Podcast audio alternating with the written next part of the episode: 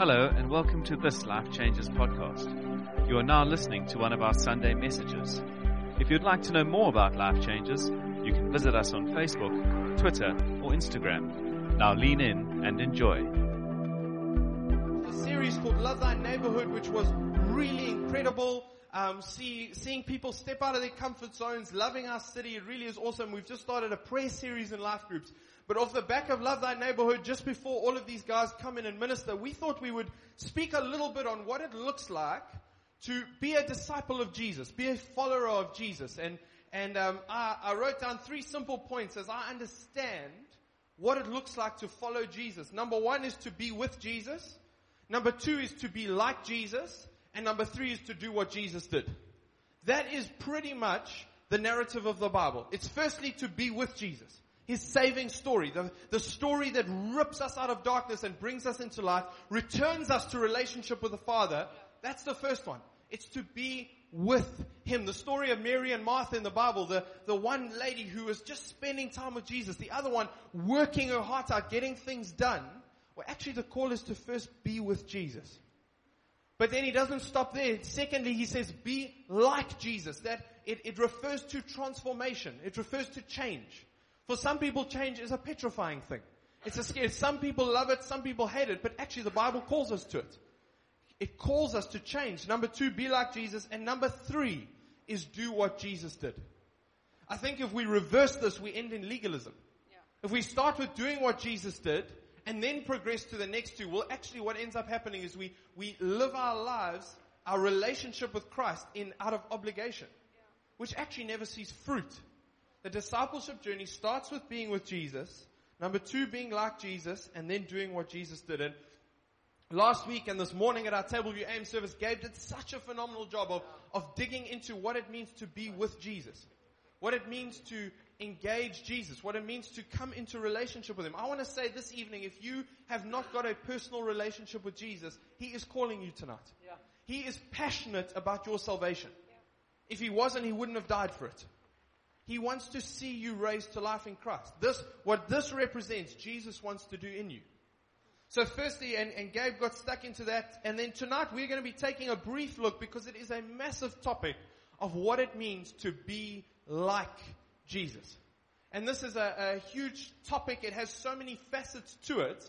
But I'm going to attempt in a 20 minute space. Don't worry, I'll be 20 minutes. I know it's hard to believe when a preacher says that. But we're going to have a look at this. And, and I believe these things of being with Jesus and being like Jesus are at the very core of what it means to be a disciple. And I know sometimes that word disciple can seem very foreign in our context. It's not one we use very often. Uh, potentially an easier word for us to, to relate to is apprentice. Or even a, a, a word that doesn't really do it justice, but to be a follower, to be one that learns from somebody. Yeah. That is what these two concepts of being with and being like Christ are absolutely pivotal to this journey that Jesus calls us to. He doesn't call us to any other journey. He doesn't call us to, to do anything else other than to be with Him and to be like Him and to do what He does. He calls us to only this discipleship journey. And so in my mind, it's quite important. If it's what Jesus spent His time doing, His three years of ministry, He took 12 men and He made them disciples. He made them apprentices of Him. Which means that it is an important process. And I think sometimes we can get caught up in ministries or moments or events or, or lives and all of these things and we start to lose the significance of this call. Yeah. That actually we are called to be disciples of Jesus. First and foremost.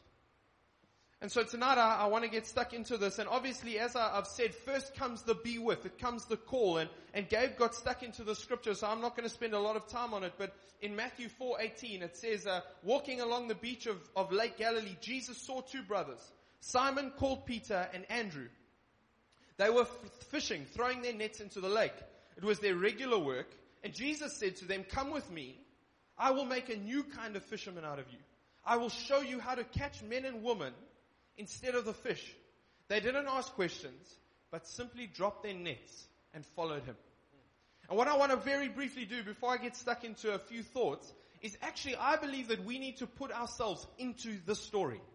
I say this often, but I think sometimes because the Bible is written differently potentially to what we're used to or, or seems foreign to us sometimes, we disassociate ourselves from the Word. We go, that is informative, that is the Bible, but actually I'm in the 21st century. No, the Word transforms us. Yeah. And so we are called to get stuck into the Word. And, and so in this, in this particular scripture, I want to ask you, where did Jesus call you? Jesus was walking along a beach and he called these guys. It was a very normal thing. It wasn't a, a profound moment where the, the skies opened up and Jesus fell from the sky and he said, okay, let's do this thing. No, he was walking along a beach. I want to say to you, what, what in your life was the beach? Maybe you attended a church service. Maybe you were at work with a colleague. And Jesus was in that moment calling you. Jesus has called you to be with him. And I think it's important for us to identify that moment. Yeah. I think it's important for us as believers, and if you don't know Christ yet, I believe he, He's calling you, but actually for us to remember the moment that Jesus called us. I can imagine these two men often having to go back to this moment in their minds.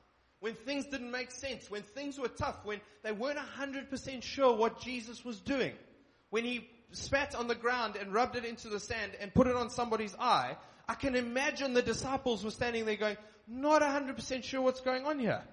I don't know about, I, I suppose you guys would understand completely. But, but I can imagine they would have had to refer back to this moment all the time.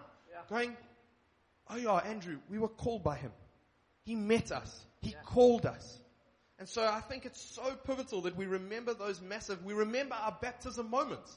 The moments where Jesus called us. They are like these, these, uh, these stones that we put into the sand and we say, that was a moment that, that helps me move forward.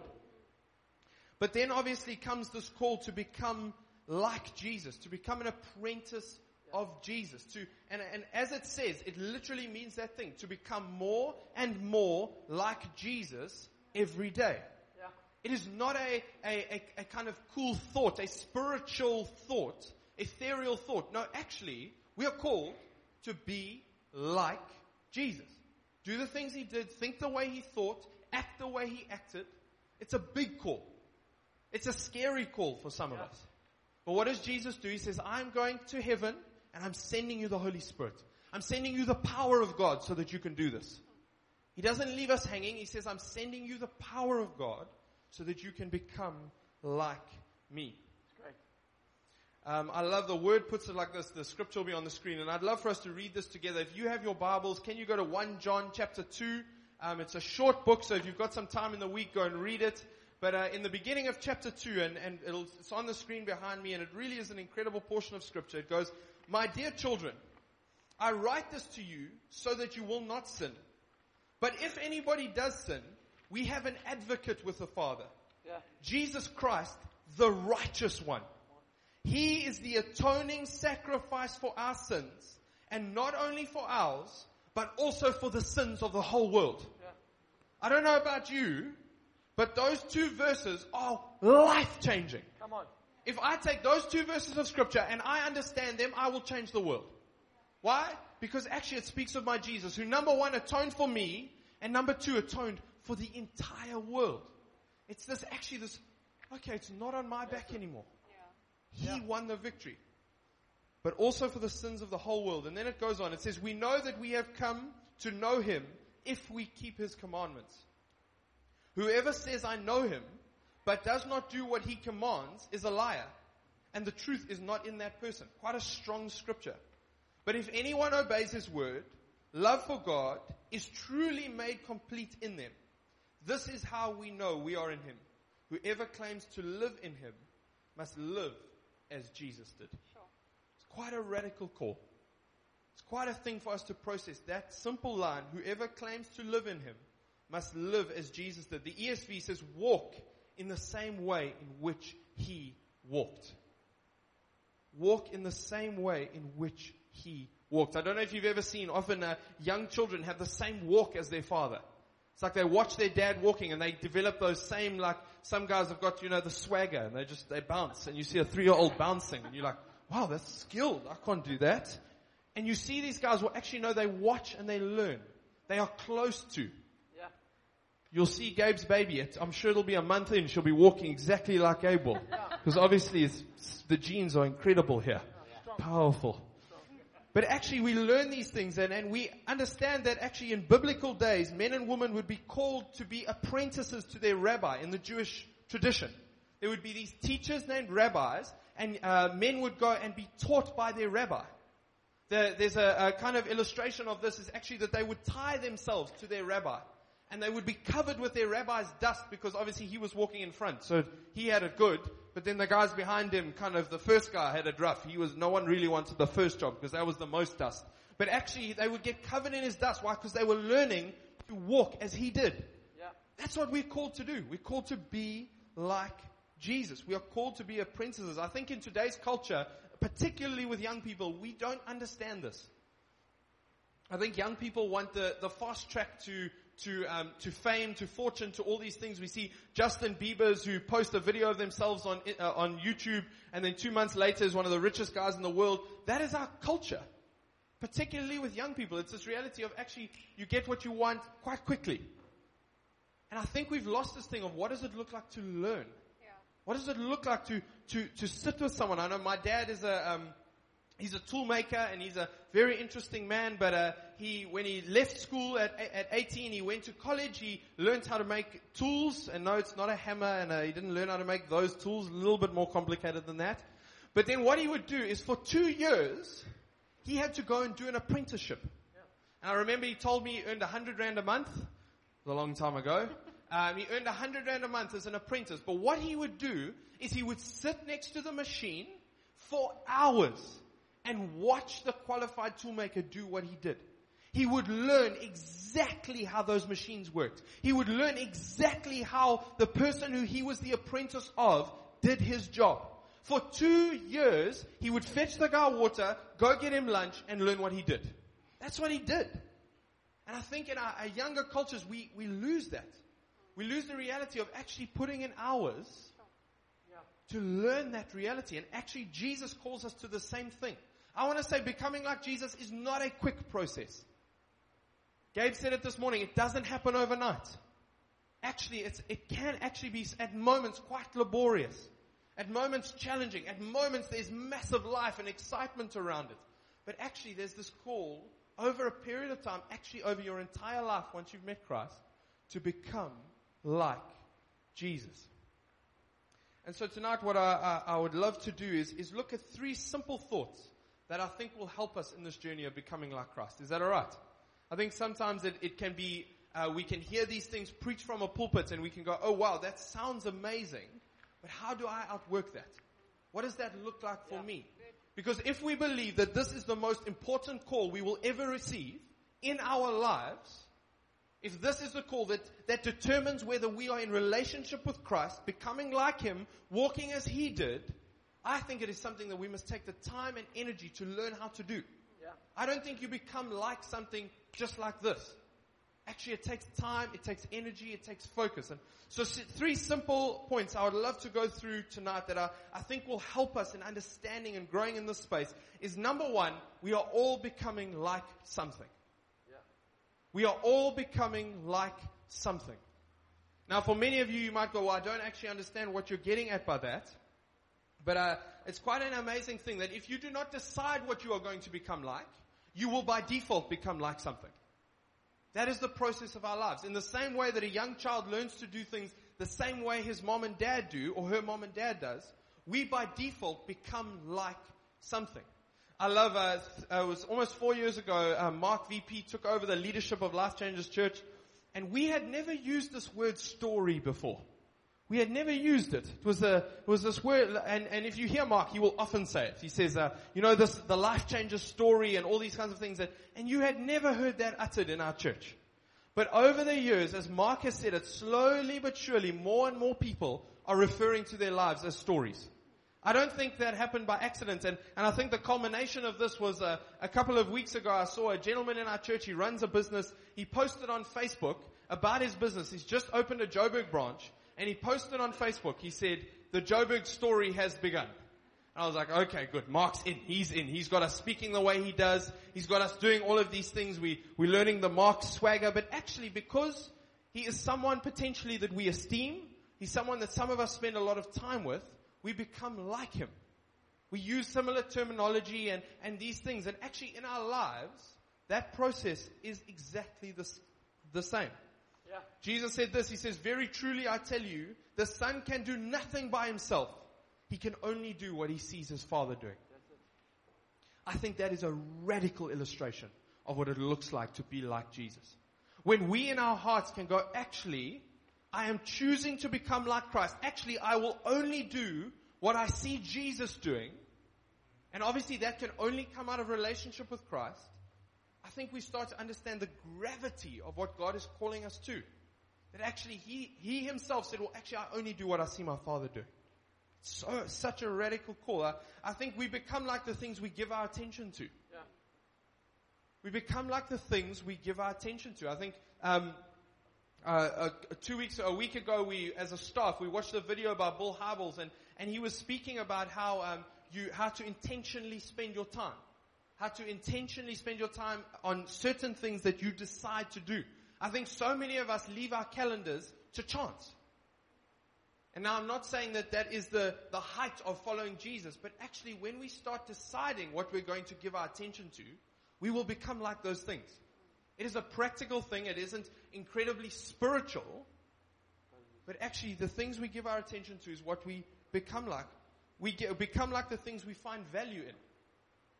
Actually, when, when we find value in certain things, if you are a, um, a movie lover and you find value in going to movies all the time, eventually much of your speech will be about the movies that you've seen. We become like those things. We process our lives through those lenses. We become like the things we give our time to, by the people we are surrounded by. The people we choose to surround ourselves with are what we become like.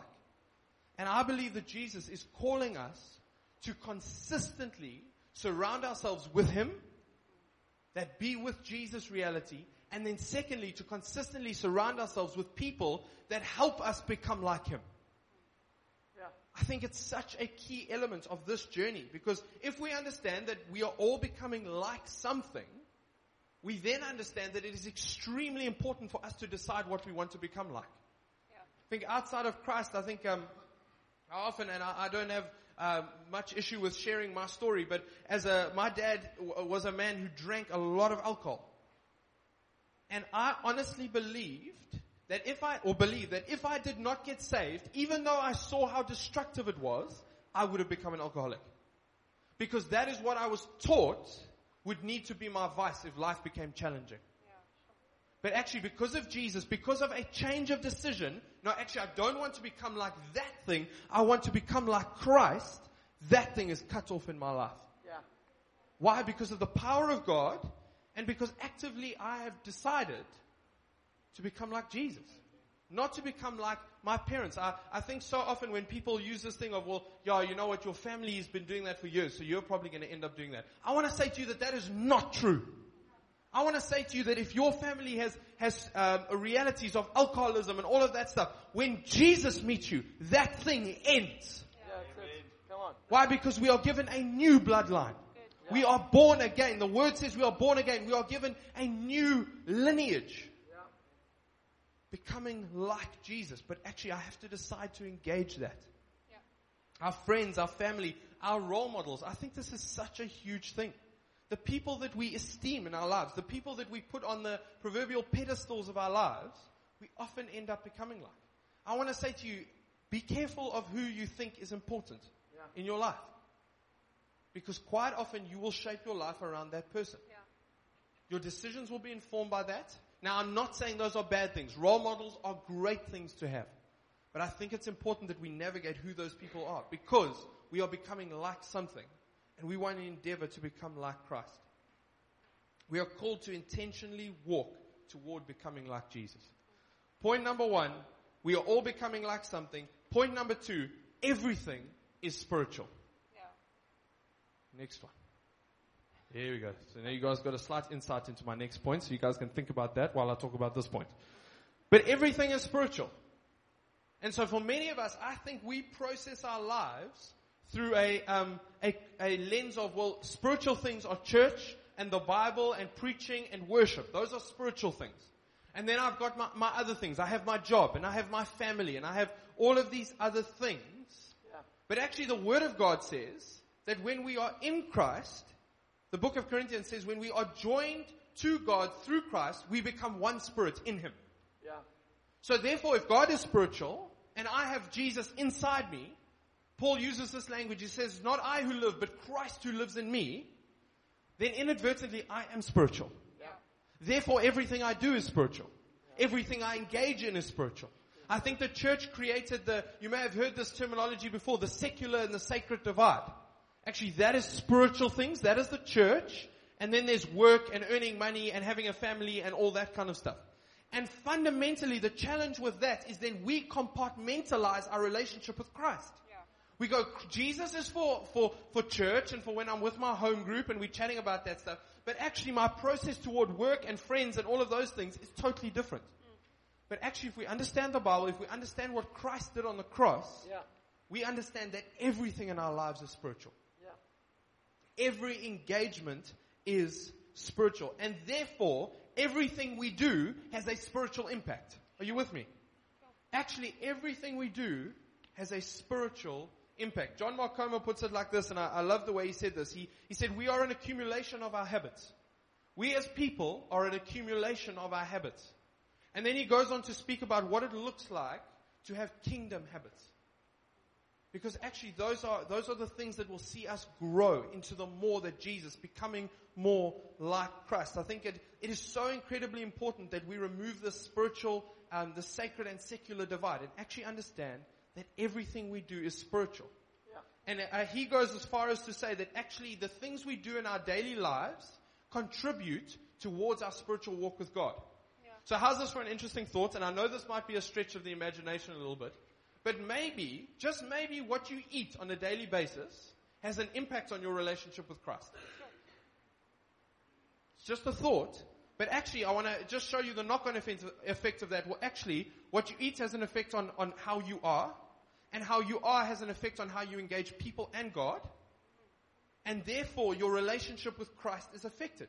If you want to be an impactful, effectful person, eat well, exercise.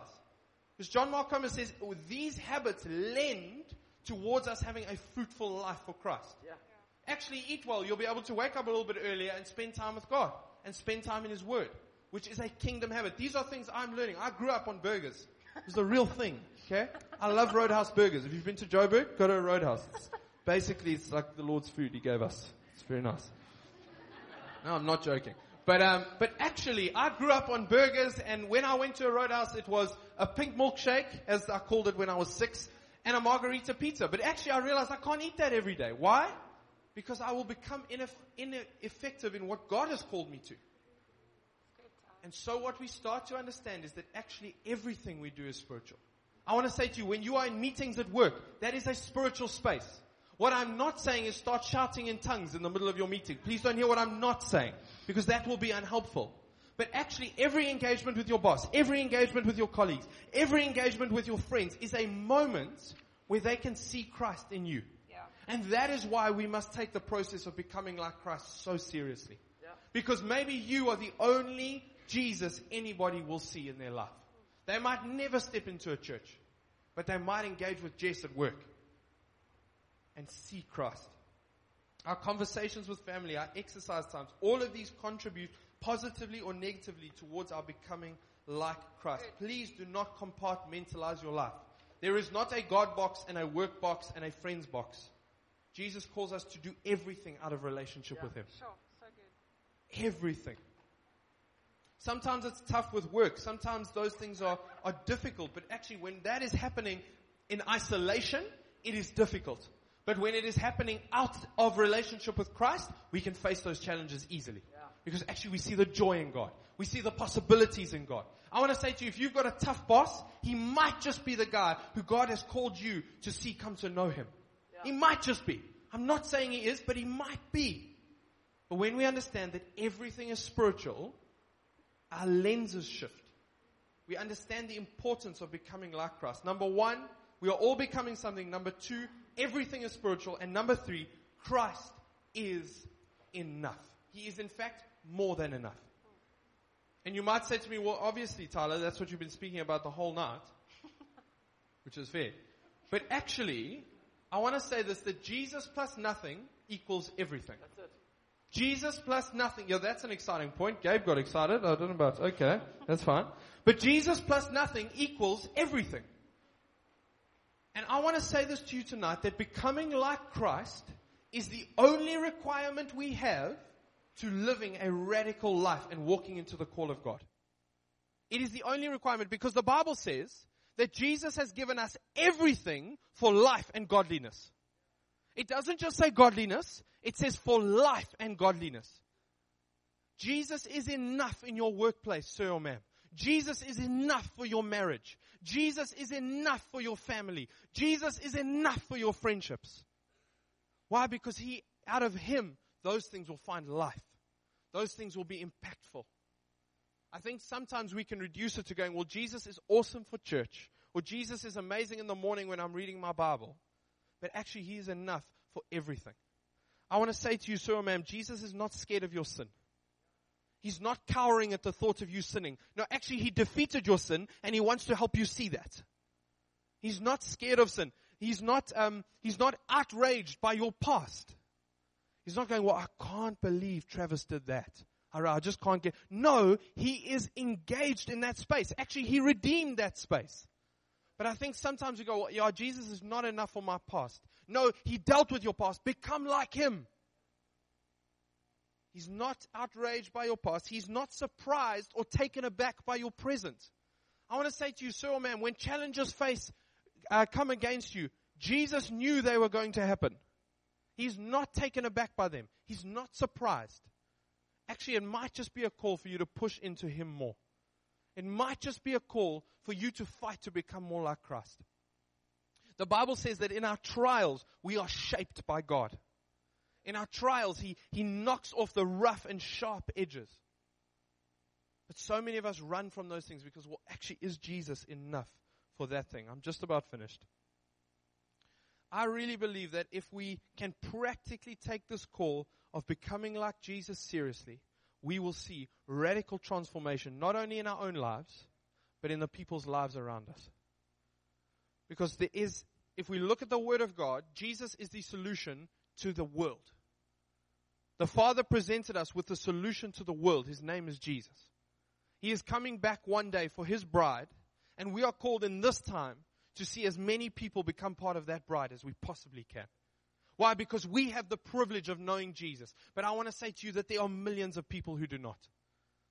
And I think sometimes we think, well, the church must organize a rally or we must get big speakers in an open field and people will get saved. No. The primary vehicle that God has decided to use to transform the world is you and me. I know it is ludicrous, but He has chosen to do it. He has chosen to use his sons and daughters to transform the world. I would plead with you to take this call to become like Jesus seriously. It is a daily walk. This week I planned my week so that I could be 100% sure that I spend time with God every day. I want to say to you that that discipline is not easy, but there is fruit in that discipline when I understand that actually I walk into a gym and I connect with a mate who's going through a really rough time and I have the opportunity to pray with him. Why? Because my lens is shifting and I'm understanding that every moment is spiritual. My lens is shifting. God wants to change us. And I want to land with this that actually I realize that sometimes change can seem very daunting. Sometimes change can seem impossible. But I want to say to you today that when we embrace the reality of Jesus transforming us from the inside out to become more like Him, change becomes possible. Outside of Christ, you will not find freedom from addiction, from brokenness, from all of those things. But in Him, we see radical transformation. Can I pray for us? Father God, I thank you for this incredible group of young people and older people also. Sorry, I'm used to youth on a Friday night. My apologies. That's generally my opening line in my prayers. But anyway. Father, we thank you for your grace. We thank you for your victory on the cross, Jesus. And we thank you, God, that you call us in this time to become like your son. In the same way that you, Jesus, spoke those words, I do only what I see my father doing. I pray that for us, Jesus, we would do only what we see you doing, God. That we would cultivate our relationship with you, Jesus, so that we can become more like you. I thank you in this moment, Jesus, you would deal with our pasts. You would bring freedom from those spaces so that we can walk into the more that you have for us. I pray that God, in this moment, you would call us to this apprenticeship journey. That we would sit at your feet, Jesus, and learn your ways. That we would sit with your word, God, and learn your ways. Thank you, God, that our primary call is to know you, to become like you, Jesus. So I pray for boldness in this room, to behold you, Jesus, and then to walk boldly for you, God. Because you, that, that principle that we become what we behold, God, I pray that every person in this room would behold you, Jesus, with everything inside of us. We love you, King of Kings. We adore you, King Jesus. In your incredible name, God. Amen.